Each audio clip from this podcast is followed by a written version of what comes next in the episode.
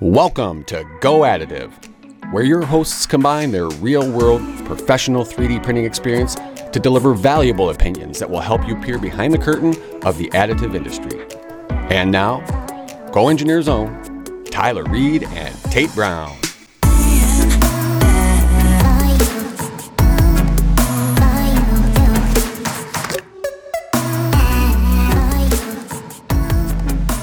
Oh, yeah.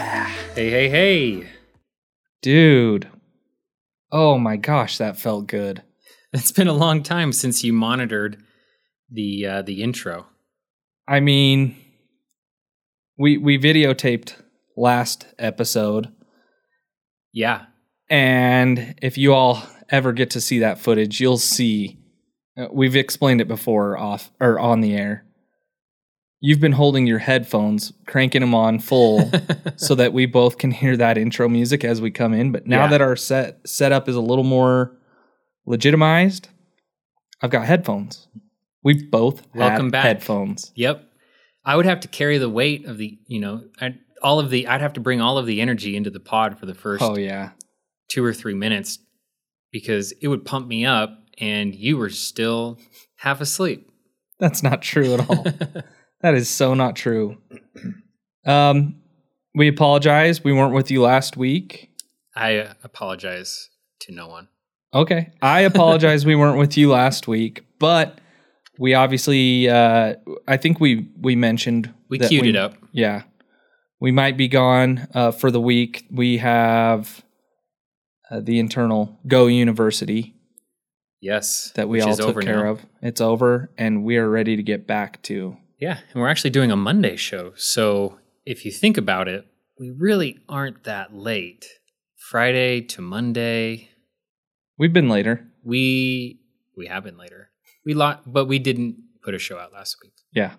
which we maybe failed maybe you. two this week. we failed you. Are you going to be in San Diego all week? I'll be back Friday here. Yeah, maybe we could do another episode on Friday. We'll see. Uh, with how much news there's been, perhaps it could warrant a uh, second episode. Is that a little hint at a segue? I don't know. we I are know. trying to get better at this, aren't we? Yeah. Um, I do have to say, I've never seen you in glasses.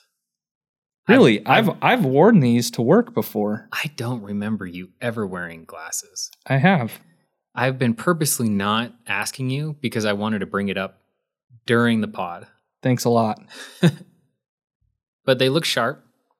I I generally wear contacts. I have pretty bad eyes. I had no idea. They're horrible. Uh, and I think I got a little piece of debris or something between my eyeball and my contact over the weekend. Whoa. And sometimes the lubricity of the contact doesn't let you know that there's something in there. Yeah. you, you can sense just a slight irritation, but blinking is unaffected. Say if you got sand in your eye, you'd know. You know what I mean? Right. I would know too if it was over my lens, but when it's under it Hmm. and it's small enough, you just sense some irritation, but you don't, it doesn't affect your blinking or anything. So could you damage your cornea? Uh, probably, yeah. And I may have, Wow. uh, not permanently, but just, you know, How would you know? Your eyesight's already so bad. it's true. I'd have to go just the lights would have to go out for it to be any worse than it is right now. Oh, no, shoot. but um, yeah, I I'm just taking a day off from the contacts and hoping that you know I don't scare anyone at the Stratasys mobile truck demo uh, this week. You look uh, very nerdy. It's the shape of your glasses. Hey, that means I made a good choice. That's true. It, it depends on the context. With the people that we hang out with, yeah, it's going to give you a little bit of extra cred. But It might Not not, outside of yeah, I mean, it might not help they're you just anywhere gonna. else. I'm not gonna make any new friends. They're Oakleys, Is what you're so saying. They're kind of nice, but they're oh. very square. Oh they're just very gosh. square lenses, Do you mean that in the old-fashioned sense? like Square? cartoonishly square. They are they are square. Yeah, I like them. Well, let's just let's not focus on me That's or m- my appearance. No one cares. Let's get out of here.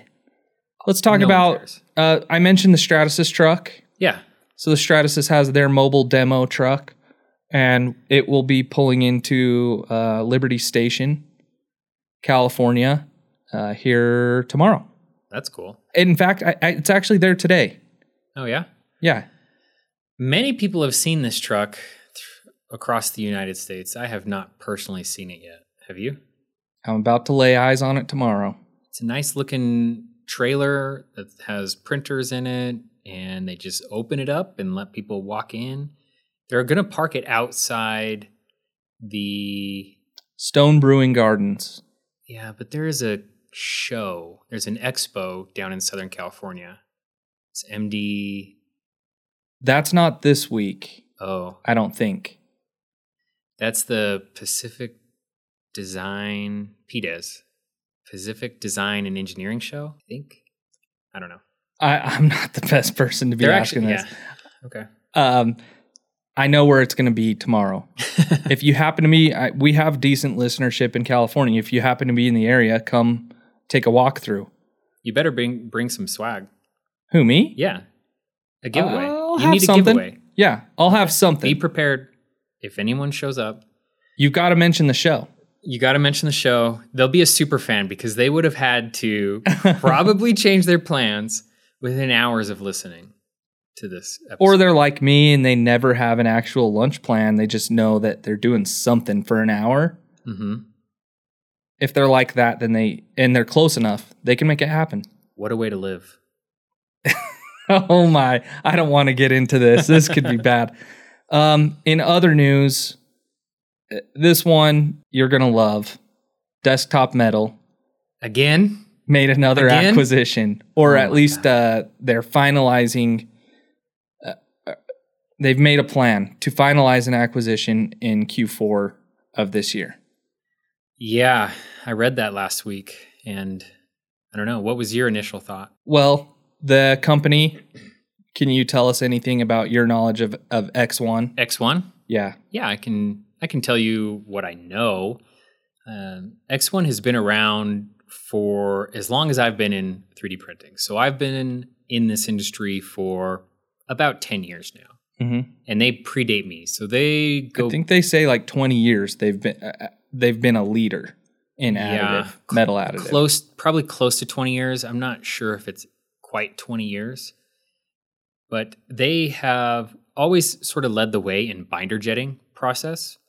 Mm, Early on, they were sort of defining what it meant to print metal in many ways. Um, laser sintering has been around longer, but many people, when they thought 3D printing metals, they actually pictured the old style binder jetting where they were printing low melt temp metals and then that were porous and then infiltrating them with uh, other metals. So you weren't getting the true alloy that we do Yeah. get today.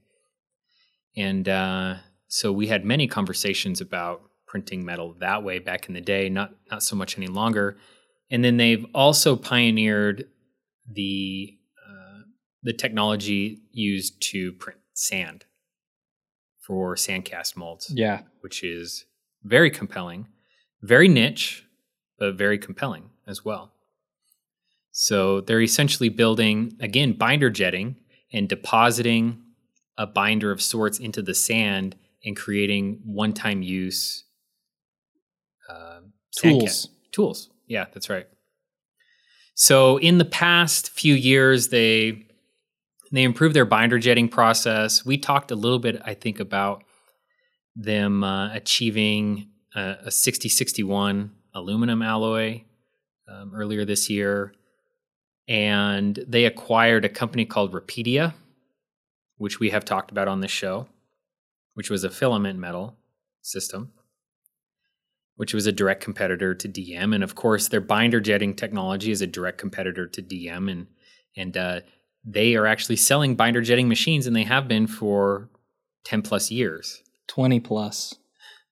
According to Are- their are they- website. Are they a mid '90s or a mid 2000s company?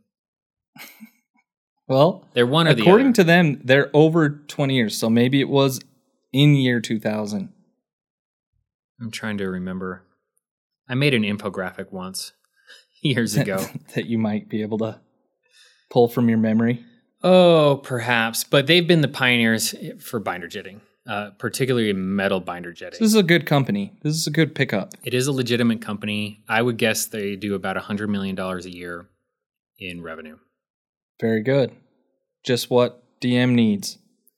And they've got like uh at least from what I can tell on their website, they've got four uh metal additive machines and I'm not sure how many of the sand. It may just be one sand machine. I'm not super familiar with their exact product line right now, uh, but it is a it's a big pickup for DM. I was reading the press release, and they said that they gave up about 12 to 15 percent of their company. Um, of course, this isn't the first acquisition that they've made uh, this year, and I would bet almost anything that it's not the last to happen this year. The leadership at DM is on a mission, and that is become a leader in additive manufacturing one way or the other. Yeah, if they can't make it, they'll buy it. Can I say that? I don't know if you can say it. You know what it's else? It's been said. I'm gonna bleep this out in, post if if I can't say this part. But Jeb, Yeah. Jeb is an investor in DM. I Oh. just found this out. He he owns a stock. Yeah, he he's actually eh, more than casually invested, really? and it just it shocked me when I found out. So really? I kind of give him a good ribbing, and hey, you know this could turn out good for him if they keep Well, acquiring. That I we may have spoken about this before, but you have the valuation of companies and if they're public companies, the valuation is basically what's their market cap, what's the current price of their stock, how many outstanding shares there are. So you have the perception of an investor who is just speculating is the value of this company going to go up or is it going to go down? And then you have the user. And the user and the investor may have completely different opinions about a company, Yeah, right? Jeb proves that he can keep those separate. Yeah. And it could be a wise investment. I have no idea. Um, I mean, I I was definitely right about Nano Dimension. So Like- far, not so good for Jeb. I won't say anything about. And it's all about timing. So Yeah. if you had if you had purchased any 3D printing stock in February of this year, you're going to be down. Right? If you had if you had purchased ExOne stock last Thursday, the day before the announcement, you'd be up like 35% in 2 days, which is totally wild. Yeah, And next week it might be back down again. It just it's speculation. it's real hard telling. It's what the folks say where I'm from. So, Yeah. so that's that's a pretty big piece of news. If you want to look into that some more, there's definitely more information available um, in terms of shares and shareholders and kind of what's at stake. Yeah, it's big news. I mean, we we conti- continue to see a lot of consolidation in the additive space, and particularly with some of the companies that were not public previously and have been able to leverage this vehicle for uh, bringing cash into the organization through the SPACs. Some companies, and DM particularly, has been able to seize the moment and use that valuation. So they they part of this deal is like one third of it is cash payout for existing ExOne shares, and then two thirds of it is assignment of DM shares to ExOne shareholders. So they're using a combination of cash and equity to lure people in. And earlier this year, DM had six billion dollars in market cap to play around with. They're still sitting on hundreds of millions of dollars in cash, a couple billion in market cap, but you can only play that game for so long because you're giving up equity each time, right? And and so the more stakeholders you have, the harder it is to do deals like that. So we'll see. You think SLM will be next? I don't know. I don't know. I actually keep thinking that they they could have been next this whole year. Yeah. Uh, but who knows? Who knows? I don't. Not my place to say Yeah. or speculate. And this is not an investment show, so nobody take uh, any of this and bet your life savings on anything. That doesn't sound about. like a legally binding uh, um warning. You you didn't run that through the lawyers. we're gonna yeah we're gonna It was an to get attempt. legal. We'll have to get them involved at some point. Um, but yeah, just don't do anything stupid with your money, and don't if you do, don't say it was because of us. That won't hold up in court anyway. There no reasonable judge, jury, grand jury, however serious this gets, will hold us accountable. Reasonable being the key word. We do- Reasonable, Oh, we better change our graphic. We can't say we're pros. not anymore. All right. And then the last thing, you know, we just finished up with the Tokyo Games, the Olympics. Very, very cool this year, I thought, hmm experiencing some new sports. Which which new sports did you enjoy? Uh, BMX. I really liked yeah. the BMX. I didn't watch catch any of the races. Uh, I did did catch the freestyle in men's and women's in the vert. Yeah. so incredible, so fun, and so weird. Cause like you're used to seeing extreme sports in the X Games, Yeah. and you have um, a guy that talks like this, you know, Yeah. so cool, triple whip, you know, it's a Yeah, guy yeah, like that talking. And now here we are, you know, we have some of the best sports commentators, professionals out there. Not to say the others aren't professional, but you know, imagine Al Michaels Like calling- establishment commentators. yeah, Yeah. yeah. And I I thought it was just it, it was a weird vibe. It was cool to see the trainers there. I mean, I saw Ryan Nyquist, which is like an old childhood hero of mine, Yeah. and he's one of the coaches for this team. And I'm like, just my mind is blown, like seeing him in a USA like coaching jersey. Yeah. And anyway, really, really cool. What did you think? I didn't watch a lot of Olympics. I watched some highlights from trampoline, which is amazing. Yeah. But at the same time, I saw a clip on Instagram of a guy doing eight flips in a single jump. Jump, on the tramp. Eight backflips. Yeah. Which no one in the Olympics is doing that because it's hella dangerous. Yeah. This you is, shouldn't be doing that. Yeah, people. I don't mm-hmm. think the casual, like average Joe, doesn't realize how high risk trampoline is. Yeah. Well, people break their stuff. I can't even actually watch people in my neighborhood on a trampoline. If I see people on a trampoline, I have to look away. this does not surprise me at all, based on our building experience. And when Tyler sees me on a ladder, if I get up like two steps, he's Oh, freaking man. out. I mean, I used to jump on a trampoline a lot, but I Mhm. hit my head once. And ever since then, and now you get anxiety even watching people jump on it. Even people just tripping and falling. So, um, but I did enjoy the Olympics. I really enjoyed Kevin Hart and Snoop Dogg commentating on the Olympics. That was the best part. Um, I, I watched the women's BMX. When are they going to bring chess into the Olympics? That's what I want to know. Hopefully, never. It's a sport. Eh, there's, there's I can tell be you, a di- little. you strongly disagree. there's got to be a little more action. And you know, I'm you're talking to a guy who does fishing as a Yeah. quote unquote sport. But there's a little action in there. That's true. There's a little boat race in there. There's a little uh My favorite Olympic sports are diving, gymnastics, and trampoline. and you only watched one of the three. I watched some diving and I watched a little bit of gymnastics as well. Okay. So, Well, it was a good Olympics for most everybody. Um, but there was a fail. oh And man, This is bad for all of us. I was hoping you'd bring this up. well, I got to thank one of our colleagues.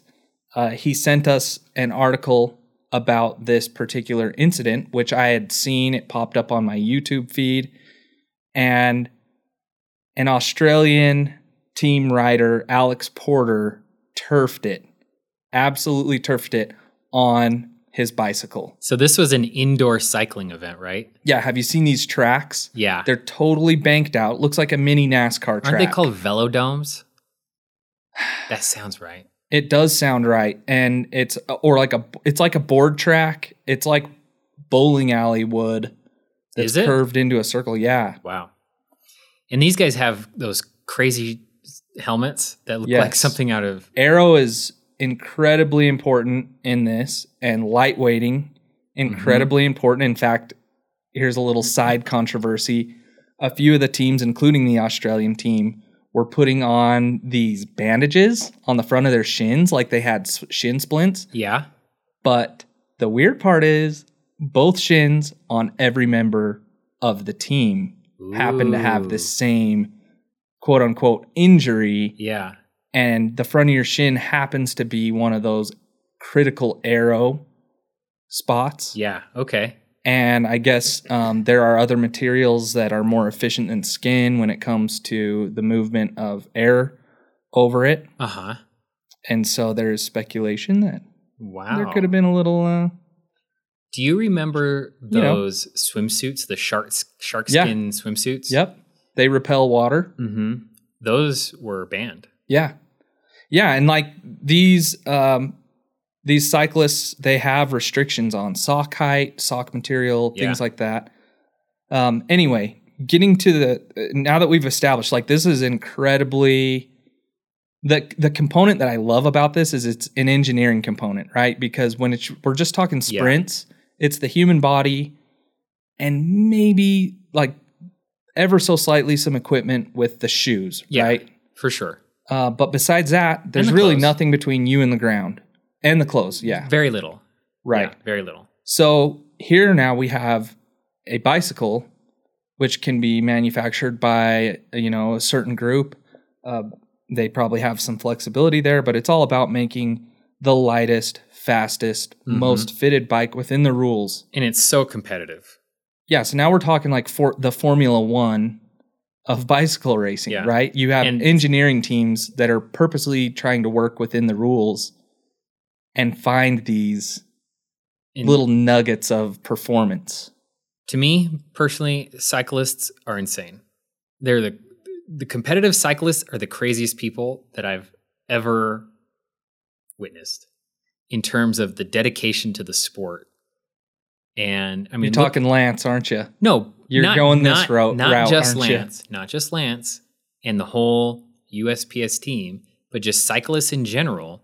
It's so competitive. There's so many people at the top trying to perform at the top, and they are all looking for the little tiniest edge Mm-hmm. competitively. And that's a space where 3D printing historically has excelled. Right. And so thank you for getting us back on track. The 3D printing aspect of this story is Alex Porter, he turfed it, right? Well, there was an equipment Total faceplant. Yeah. There was an equipment failure in his handlebars. So, have you ever had a chance to ride a road bike?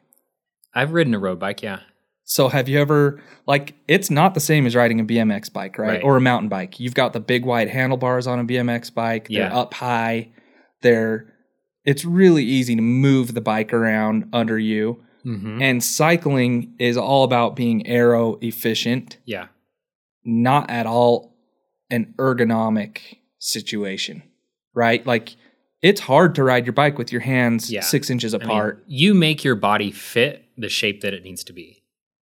That's what you're saying, right? yeah, and so you're in these particular situations, you're you're very um, top heavy or front heavy. Mm-hmm. A lot of your weight goes into your shoulders and elbows. Yeah. And so when you're, in fact, there are elbow rests in the handlebars integrated. So say you've got a 50 fit, 50 50 split of your body weight, half of it's on the front. So what happens if you kick the legs out from a chair?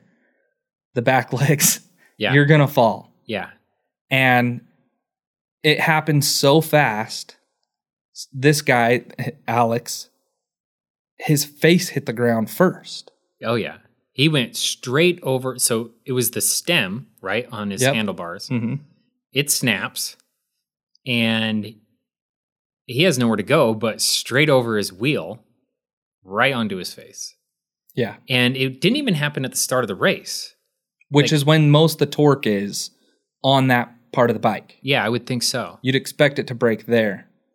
No, he was just going into a corner. So And he was the last rider, which the last rider has the least load. The first rider has the most air resistance, Oh yeah. and they're pushing the hardest. Hmm. So he was the tail end rider. Well, wow. I mean, from a competitor standpoint, that sucks. They actually they they were still able to compete. They when you have a mechanical failure like this, they allow you to kind of fix things and have another run at it. That's good. I didn't know that. Yeah, so they had a chance still to compete for a bronze medal. They didn't end up getting it. Um, but here's the story. So the this particular part was a lightweighted part. It was I can't imagine these things are being made with much more than a one to one ratio of safety. The safety factor is Yeah. probably exactly what it needs to be because weight is such a critical critical component to their success. Um, so this was a part that had been consolidated. You'd mentioned it was the stem. It's like a stem slash handlebar, everything kind of integrated into one piece. Okay. And it happened to be a titanium part, Okay. additively manufactured. Mhm. And this has been headlined in a lot of places. So, what is this going to do for us as people who are breaking into metal additive? Does this hurt the outside world's view? Hmm. Well, it's a valid question. I don't know the answer to that.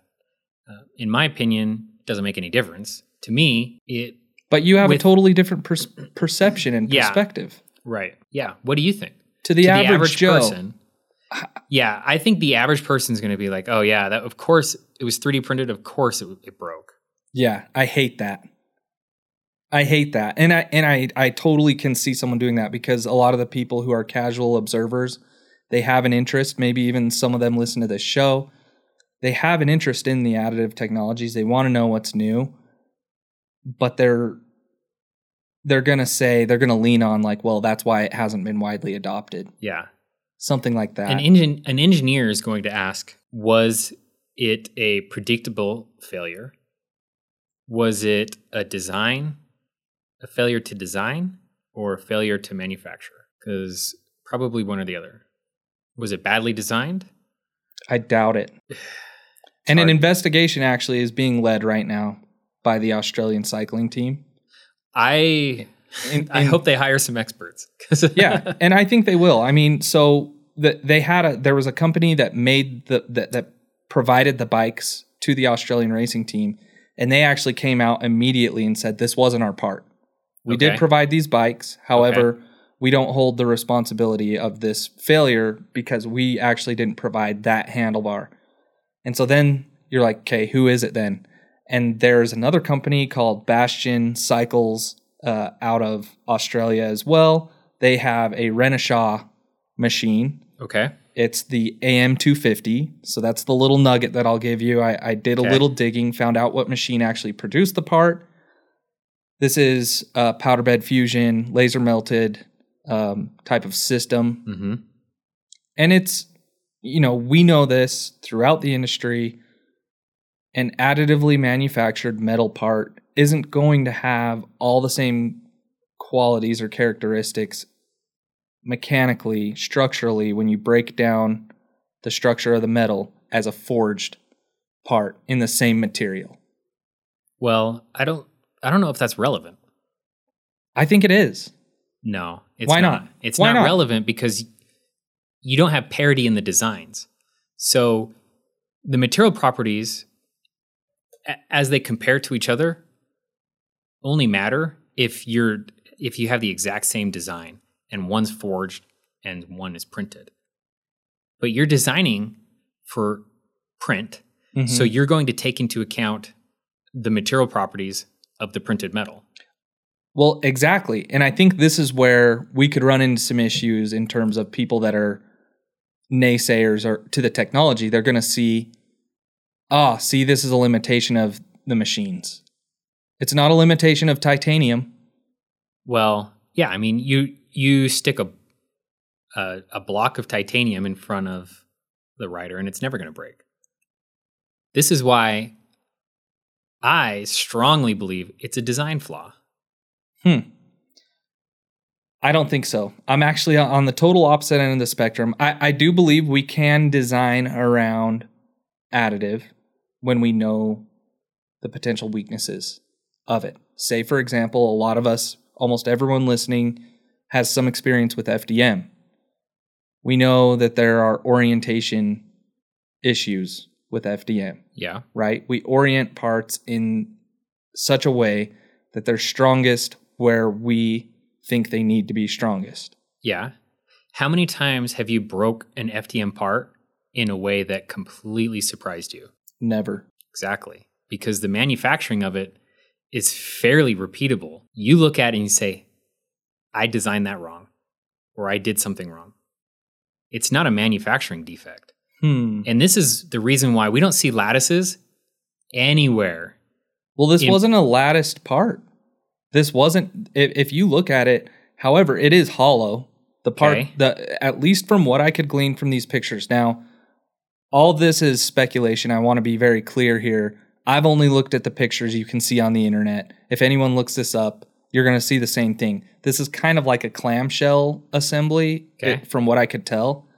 Hollow in the middle. It looked very thin. The shell looked like it was eighth inch or smaller.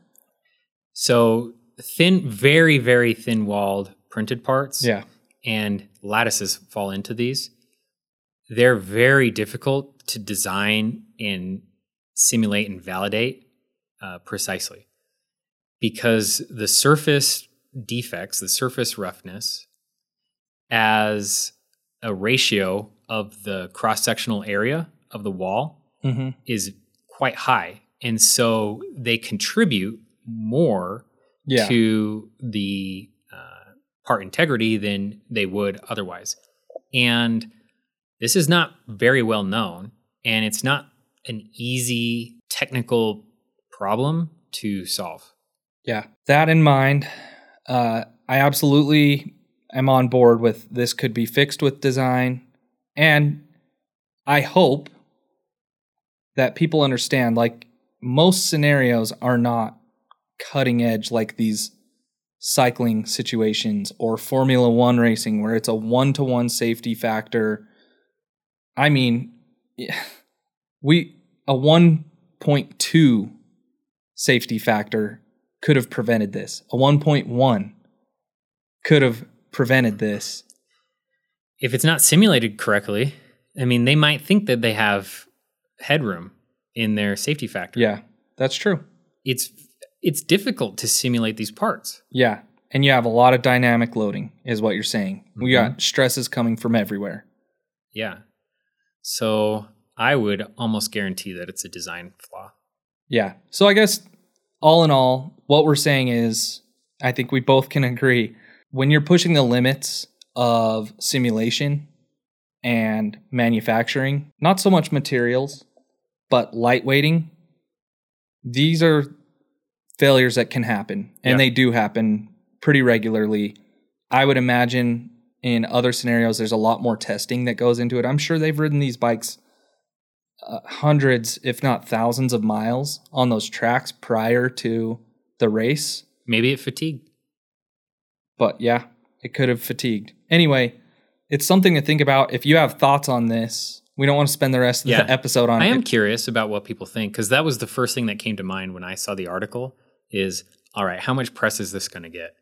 And obviously they had a rule in the rule book because parts fail. Yeah, Like things fail mechanically all Mhm. the time and you never see the story of oh, CNC machine part failed. yeah.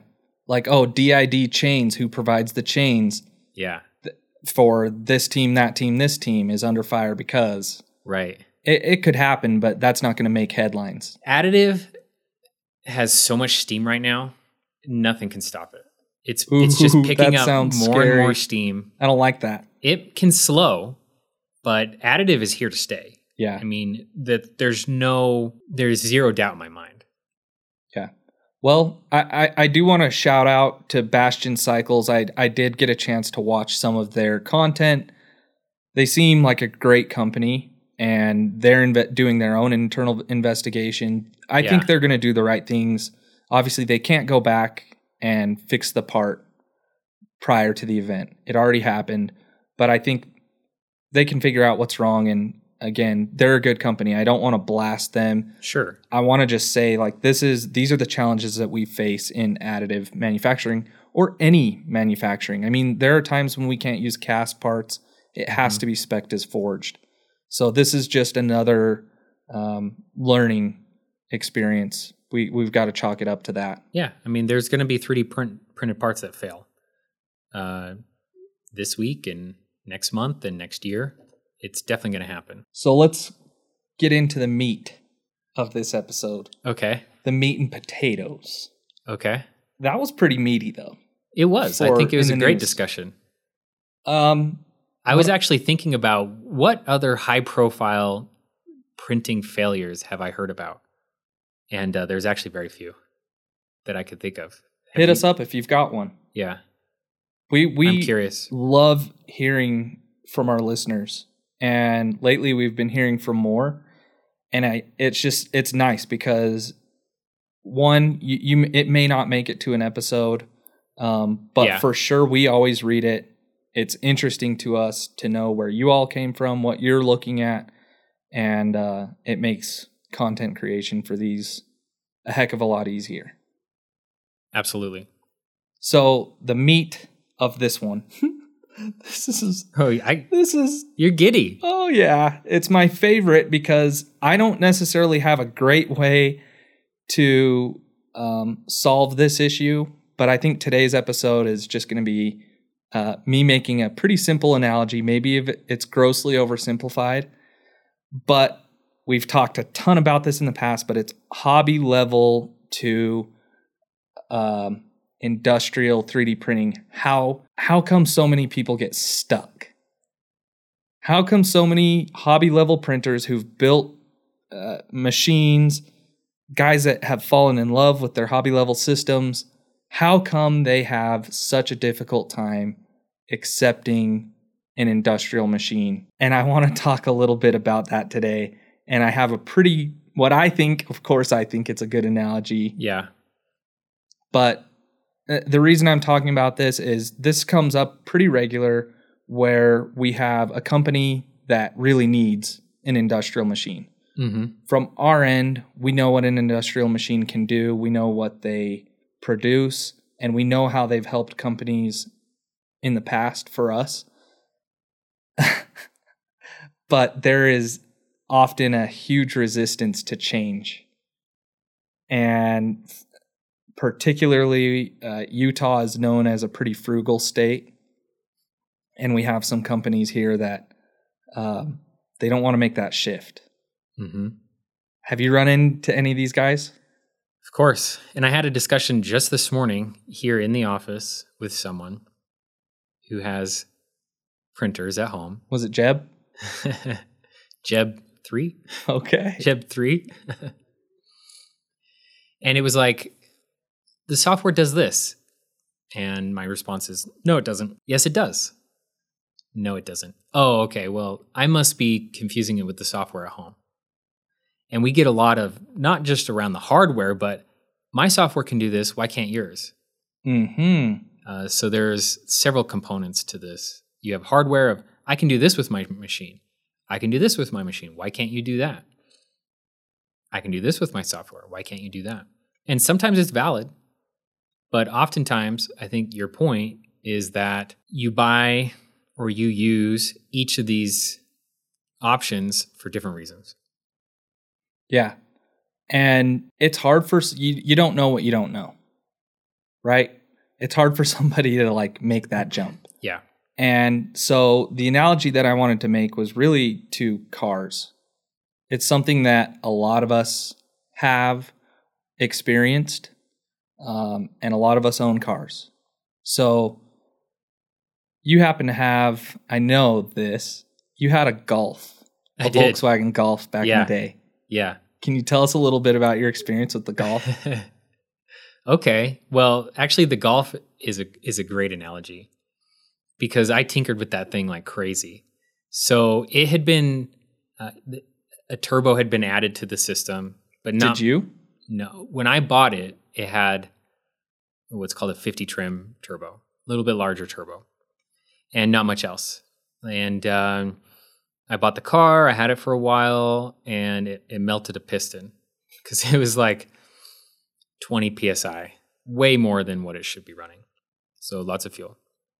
You were trying to make it fast. It runs lean. So anyway, at that point, I tore it down. I redid so much. I got more custom uh, programming tools so that I could do all of the air and fuel maps myself.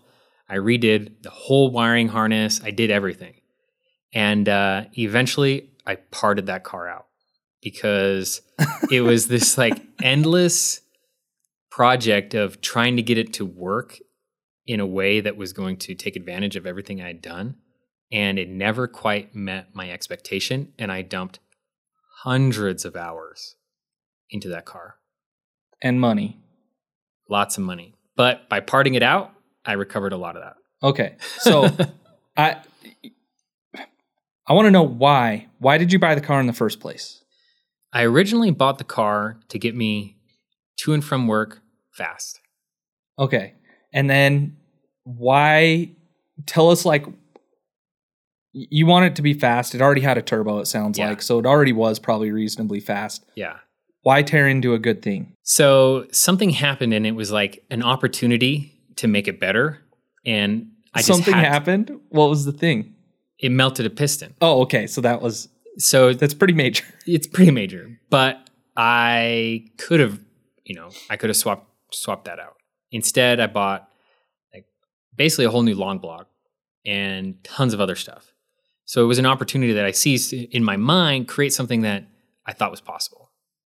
Um, and maybe it was possible, but I never achieved it. Okay. So does This is where the analogy comes into play. yeah. Well, and we'll finish You- strong. There's people who have done this to their printers. Y- Absolutely, hundred percent. are the hobby level printer guy At that point, yeah, or gal. Yeah, you are trying to take something that's good or reasonable, reasonably affordable. You didn't go out there and buy a Ferrari. right, It was a Volkswagen Golf, yeah, and you wanted to make it faster. You wanted Yeah. to make it better, but really at the end of the day, the job was to get to and from places and Yes. mostly work. yes. So I lost sight of that. Exactly. Okay, so that's that's where I want to bring this thing in. I want to hone in on the hobby level and industrial printer as we really ultimately we as people we have a purpose to get from point A to point B, but the company's purpose is usually a point A to point B and that may or may not be the exact same thing, Yeah, but we have to at some point put the company's point A to point B as number 1. right. And for you, you say you got lost a little bit, and and I, I don't want to necessarily get too far off into like saying, oh, people who work on their own printers or who people who build their own printers, they're lost. No, They're not lost. It's a good thing. I lost sight of the purpose of that Yeah. thing. Right. And but in the meantime, you spent a lot of time and personal money not only trying to make the thing faster, which was your original goal, Yeah. but just to make it work again. Yes. Just to make it work. Yeah. and I could have. I could have taken an, an easier route and perhaps the chance of success would have been higher that I got it working again. Um, but when you're sitting there and you're looking at parts, it's really easy to think, well, this is a good opportunity to make an upgrade here, make an upgrade here, and suddenly you have 10 upgrades that were never meant to really work together or validated to work together. And uh, maybe they work together once or twice and then they don't again. Yeah. And it just becomes this endless project that's uh, sort of just fighting its own existence.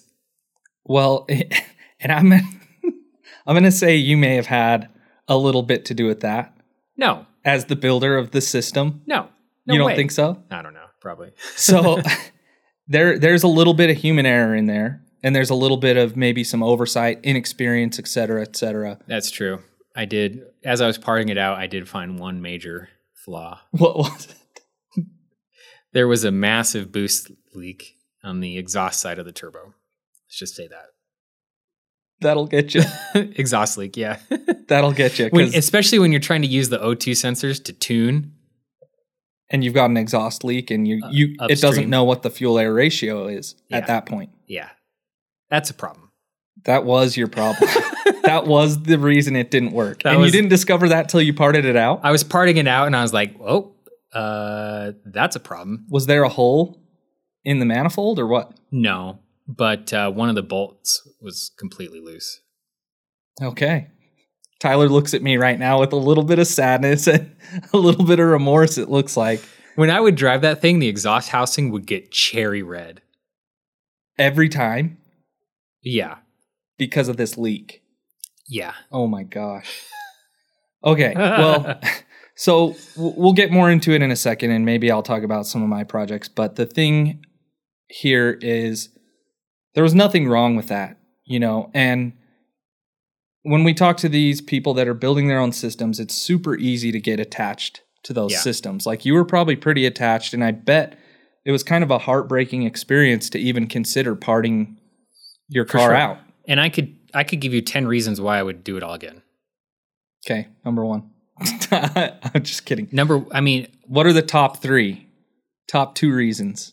the confidence that I can jump into a project without really knowing what the end's going to look like and get somewhere close to that.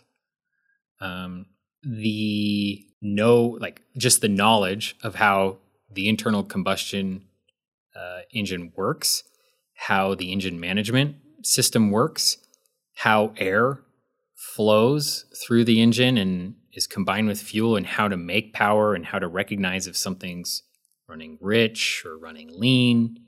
Just the whole knowledge of the car Yeah. itself. And uh, also the lessons learned of sticking with a project e- way long past the time that you actually want to keep doing it. And understanding that sometimes that's what's required of you. By the time that you discovered the hole, had you already sold a bunch of the components? I hadn't sold a single one. At that point in time, did you consider putting it all back together? Nope. you were done.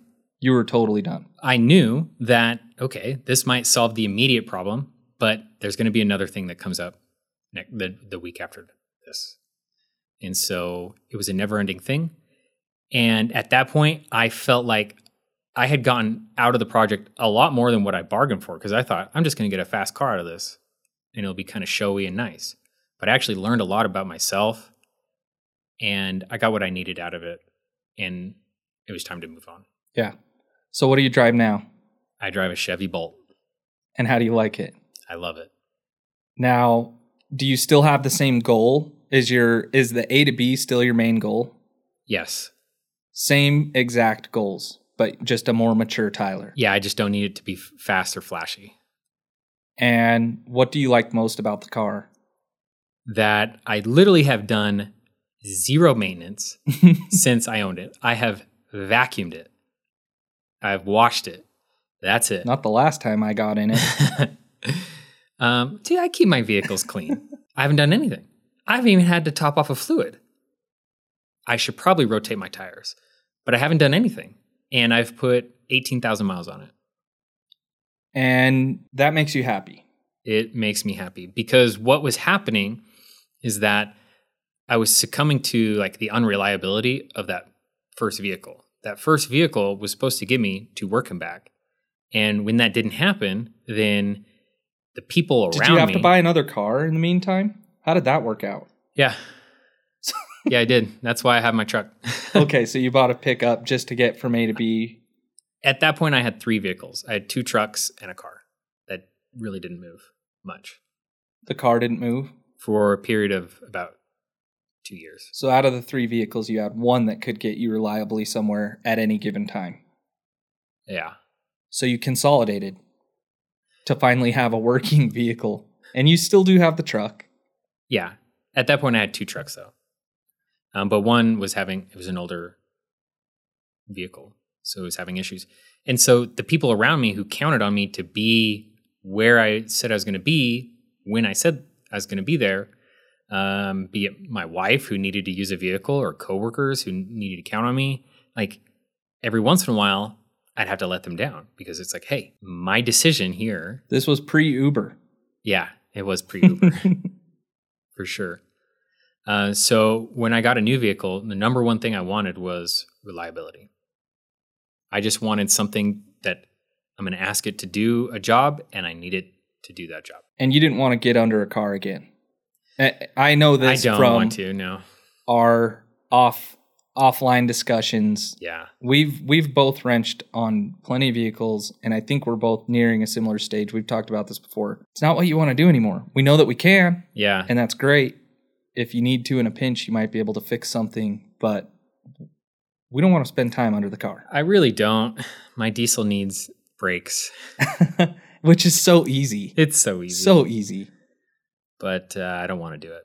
Okay. So, I, you know, and we can continue to flesh this out, but I think everybody gets the point. Like, the thing is, is there's nothing wrong uh, with building your own car. Nope. There's not a thing wrong with it. And one thing we didn't touch on, like, you could build the world's fastest golf. You could have. That I wasn't your goal. Yeah. But if your goal was just purely speed, like I want It was- straight line speed, It could have been pretty close. I would need a larger turbo, but I had the fuel for it. I had 1000 cc injectors. I had these like special way too much. shoot, I had these there's only 4 of them, but um I had these one-off pair of cams that were like 10 millimeter lift cams had to clearance the valve cover to so that they wouldn't hit the lobes on these cams. Limited slip differential, basically everything. It this was thing had it. it had it. It had bored and stroke uh, internals, bored and stroke. It was a two. It was a two liter vehicle from a one eight. It was insane. It was too much though.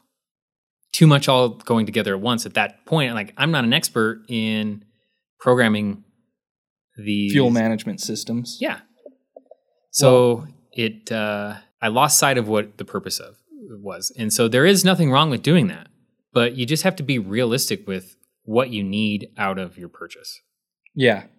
And that is getting, you know, kind of more into the printer side of things. When people are building their own, what are the goals, like the common goals that you see people having uh, most of the time? Or what are the kind of, kind of, what we might see as silly questions, but Yeah. what are the questions people are like asking? Just printers in general, Yeah. When, broadly speaking. when we're talking to this type of person, the, the build it yourself printer guy. Well, I see some people do just want the experience of building something. And so buying a printer kit and putting putting it together, that is empowering. In the same way it's empowering to modify anything. You're doing something that you've never done before and in many ways perhaps you didn't think you could. And this allows you to prove to yourself that you can do it. So that's empowering and that's what some people want. Some people just want the end result. They want a printed part. And those are the people that can get sucked into a project unwittingly and have to go through that lesson of, oh man, uh, like I've already invested so much time, I have to make this work. And some people will, some people won't. Everyone has different, you know, capabilities and skill sets and free time that they're able and willing to lend to that pursuit. And uh, other people won't. So they might, you know, upon buying a machine or putting together a machine, quickly realize like, hey, this isn't going to meet what I want, and and get rid of it or give it to a friend or a nephew or They're like you. They want to get their money's worth out of it again. When it comes Maybe. down to that point, it could be a part out situation. maybe could be.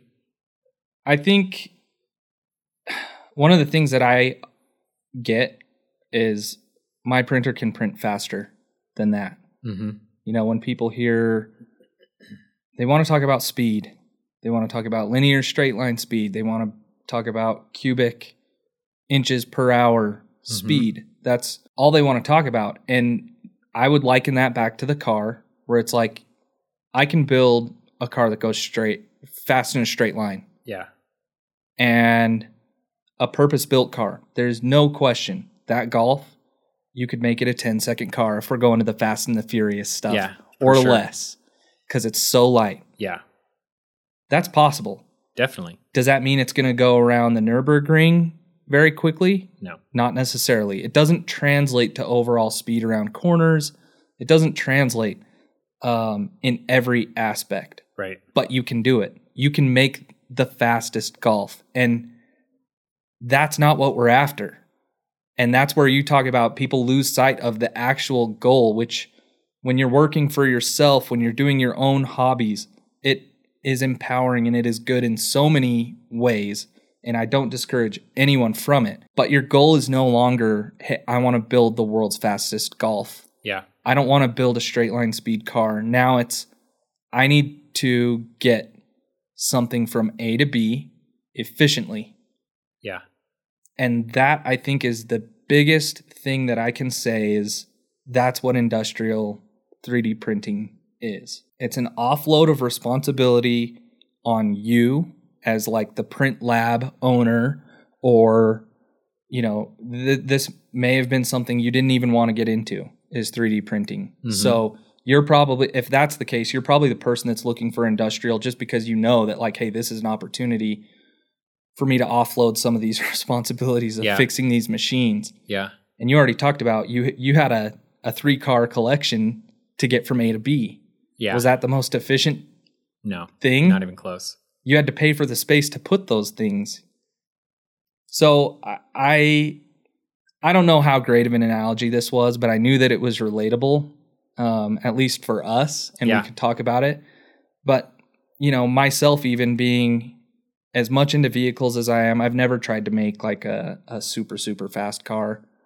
I had a Mustang once, and I took it to the racetrack, and I did some racing with it, and I put a big brake kit on it, and I did some more opposite of you. I didn't put much into the engine. Yeah. I put it most into suspension and handling to try and decrease lap times, right? Um, for a price point, that car was a good option. But there's plenty of cars out of the box that would have whooped it. Yeah. You know what I mean? And now, today, I'm a different dude. I'm definitely more focused on my goal from getting A to B. And I drive a commuter car now, which is like, it's a little bit sad Mm-hmm. you know, because you know where you've been and you had fun with those things. But it does the job, and I know it, and I can trust it. And I think that's kind of just like if anyone is on the fence, they're struggling to make the shift, just keep that analogy in mind. Whether or not you've experienced it on your own, like I'd say a lot of people have had, they started out with junky cars. Most people didn't get a their nicest car as their first car. So it's a building process and whether you fixed it yourself, your your dad fixed it, your uncle, your mom, like or or you paid for it to go to a shop, that was still an inconvenience to you trying to get from A to B. Yeah. I will say that I appreciate my current car more than I ever could have if I didn't have the experience of those other cars. Like I can't experience or appreciate That's big. reliability if I've never experienced the absence of it. You just take it for granted. And we see that all the time too. How many times do we bring some sample parts into an executive who has never seen a 3D printed part and pay zero attention to it? They just they it's in one hand, out the other to the next Yeah. guy in line that wants to look they don't know it. what they're looking at. Now, you show a, a part off of any one of our machines to someone who has toiled in their basement on their Prusa or whatever, and uh, oftentimes they'll be in wonder over it. Oh, you could print that. Oh, how did how did you do that span? How did you do that gap? Oh, it, you didn't have any warping or cooling and so more often than not they they appreciate the uh, the integrity of the part and the quality of the part so if you're on the fence then that tells me that you are considering using 3d printing as part of some sort of monetary endeavor like if you're not on the fence then you're not interested in you know making money or improving a process or using it as part of work it's just it's a hobby. Great. you're not you're not going to be the audience for someone who is purchasing a ten thousand, twenty thousand, hundred thousand dollar printer. But if you are, then you need to seriously consider what is your time worth, what's your reputation worth, and perhaps you do start on the low end as a, a proof of concept. Hey, this is potentially what we could be doing. Here's some shapes that I I made. I can't guarantee you that I'll make them reliably day after day for years to come with my setup. Maybe some people do have that level of confidence, but it's pretty rare, wouldn't you say? Yeah. We have a new application engineer here. And just the other day, Jeb sent me this part file that was like, on any other printer, it's impossible. Mm-hmm. Or just you, not impossible, but you knew it w- would be a pain in the butt. Yeah. And my previous experience on hobby level printers made me think we don't want to do this part, especially as a benchmark. We don't want to put our bad foot forward.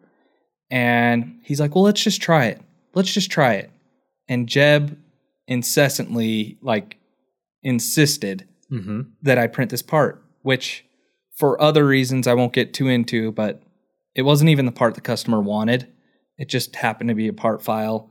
It was more the part they wanted to create Yeah. than um, what we had talked about on our call, which was uh, perhaps a production tool, Okay. tooling, Okay. not the production part itself. And he's so I didn't want to print it for a multitude of reasons. One of which I didn't think the part was going to turn out great, even on our system. And, you know, just to satisfy him, I humored him. I printed it. Yeah. I printed it. I, I went ahead, I sent it to the Fortus 450. It was an overnight print too. Mhm. It was a lights out print. Did I stress about it? No, Yeah. I didn't at all. That didn't mean that I thought it was going to be successful. yeah. I just knew it wasn't going to blow up the machine. Yeah. You know what I mean? I knew it wasn't going to ruin anything. That's a pretty important piece of like that peace of mind. That's pretty important to con- consider when you're talking about this. But I pulled into work. I go straight in there because I knew I had a print. I was excited to see it, as I think we all kind of get. I pull it off the system. I used to feel that way. Yeah. and it had uh it had some soluble support printed under it. It was a, an extremely thin. It was basically a shell, I did actually see this part. and it was beautiful. At least upon initial inspection, Uh huh. right? I'm like, okay, okay, this looks pretty good, but I still had doubt. It is a very thin FDM part. yeah, it's Very thin. super thin. So then I'm like, well, we don't have our soluble support tank or our soluble soluble support system up and running yet because we haven't gotten fully plumbed here yet Yeah. at this time. We are now. Um and I'm like, how am I going to get this support material off? I don't want to pick it off because it's a benchmark. Mhm. The other thing, it's a really, really thin benchmark, so I'm going to crack it, Yeah. even if it's good. I just this had the same attitude. I was just like, ah, what the heck? So I just picked it off. And our new AE was sitting there watching me, and I think he maybe had some of the same stresses or anxieties that I initially had. And he just sat and watched me do it. And I cracked this thing off, and it came off in one piece. It was the best feeling ever. Yeah. And as I inspected it further, it was perfect. It was a very nice part. It ended up beautiful. Mm-hmm. And that's just like the ability that I had to just say, this is the material I want to print in, this is a slice height, send it. Yeah. I didn't lose sleep over it. I came into work in the morning, the part was there, it was done, it was ready for me, and we produced a good part. Yeah. So maybe in an alternate universe, you could have used a machine that would would have presented you more options. But that doesn't mean that it would have created a better part, and it doesn't mean that you could have created a better part with as quick of a turnaround as you needed. With as little brain power as possible, I created that part. And some some users do need more control. I mean, Yeah. I'm not going to lie. So the YouTuber that you mentioned a few weeks ago, Veritasium, Okay. He uploaded a new video in the past week. And he goes on site to one of our customers, Relativity Space, and walks through their 3D printing solution for creating reusable rockets. And it's a custom made 3D printer. It's very cool looking. It is extremely complex, both the hardware and the simulation slash validation and, and everything. And it's way beyond what any commercial level printer offers. But that's what they've required. Most users don't need that. Most users don't need that. Have you seen this video? I haven't. You and anyone who's listening should watch that video. If whether you like printers or space or learning, it's a good video. All right. Relativity Space, Relativity space. which many people I would assume have seen their printers. They're the robotic arms. And this robotic arm, so it's six axis robotic arm.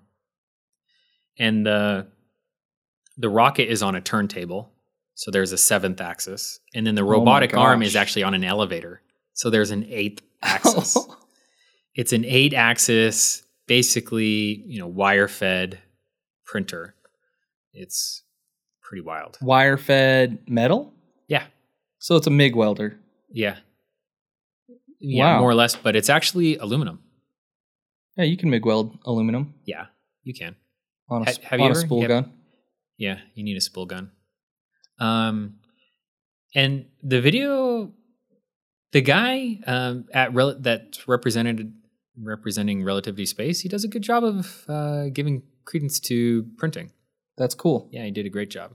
He was talking about how they had to simulate the walls and the cooling because you can imagine this isn't a big open space, and uh, you've done enough welding to know that things are going to move on you. They don't print a perfect circle. Yeah, it's kind of wavy. for sure. It's wavy, and then it cools into a perfect cylinder. That's crazy. It is crazy. And again, that's the type that's the level of complexity that you need in, many cases for these cutting edge metal uh, products. And there's a good chance that whoever designed that handlebar stem didn't take into account everything they should have. Oof. I'm not gonna say that. I'm just not gonna say it. I know you. I'm not saying it did happen. I'm just saying that is what I, as an expert, Oh, expert witness, that's what I would sus- suspect. Okay. Well, you, you mentioned YouTube. I think everybody kind of gets the point that we're trying to make. Give us your questions, your thoughts on that topic. If you think that was a good analogy, let us know. If you think it was the worst analogy, let us know. And if you think you have a better one, I want to hear it. I want to hear from people who use that analogy to justify from their management some budget to actually bring in a printer. Because I know there's so many people out there bringing in their home printer, using it at work, and everyone Is wowed at first. is wowed at first, and then they just want more of it. And uh, It's it hard to scale. You end up putting a lot of pressure on yourself when you're just trying to help. Yeah. You become that, and that's kind of what I was talking about before. You, you get voluntold. You become the printer guy. Yeah. Un- unwittingly, you become the printing expert at your company. And uh, that happens a lot, which is kind of cool if you're searching for opportunity and you happen to know Absolutely. printing. So many companies are out there searching for people who know or yeah, who know and can bring printing into their business. Well, I think that pretty much wraps up what we wanted to talk about. Uh, you mentioned a YouTube video. I want to do my YouTube of the week. YouTube of the week. and I ran into this guy. Uh, I've been obsessed with pole barns recently, building pole barns because I dream of having just this massive shop that I can do Yeah. any project I want inside of. And here in Utah, we have all four seasons, and it would be nice to be your projects unaffected. Mm-hmm. And so I dream of having like a luxury pole barn as a shop. And I was wandering through YouTube and I found uh, this video that this guy did on um, modular versus like offsite built homes. Okay. as opposed to tradi- traditionally manufactured homes. And he just went over the efficiencies of it. He talked about, hey, when you get a traditionally manufactured house, you know, you've seen the dumpsters out front. There's usually two or three of those that get filled up yeah. during the home building process Yeah. versus offsite, it might be two or three garbage cans. So he talked about the efficiencies in not producing as much waste, et cetera, et cetera. And he just came out with a video that's called The Future of Solid State Wind Energy. No blades, no props, no turbines. Like this is super cool. Anyway, this guy's content's very, very good, at least from what I've seen so far. He does a good job explaining everything. He keeps things short, not like us. What's his name? His name is Matt Ferrell, and the channel's called Undecided with All Matt right. Ferrell. And give it a look. He's got some interesting topics. I think you'll like it. Okay. That sounds good.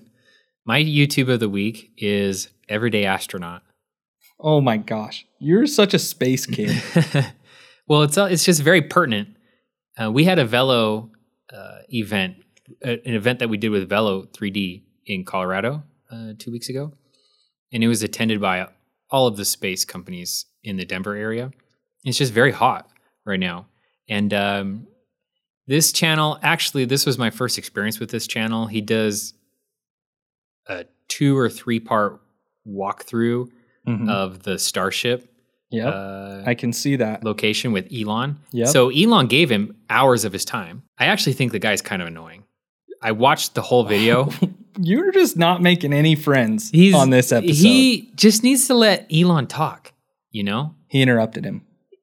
Yeah, or just chimed in in ways that were not helpful. So I actually didn't enjoy that aspect of it, but you get a lot of tidbits from Elon. One of them was very early on in part 1 where he's discussing how design is easy and manufacturing's hard, and which I thought was very true. Yep.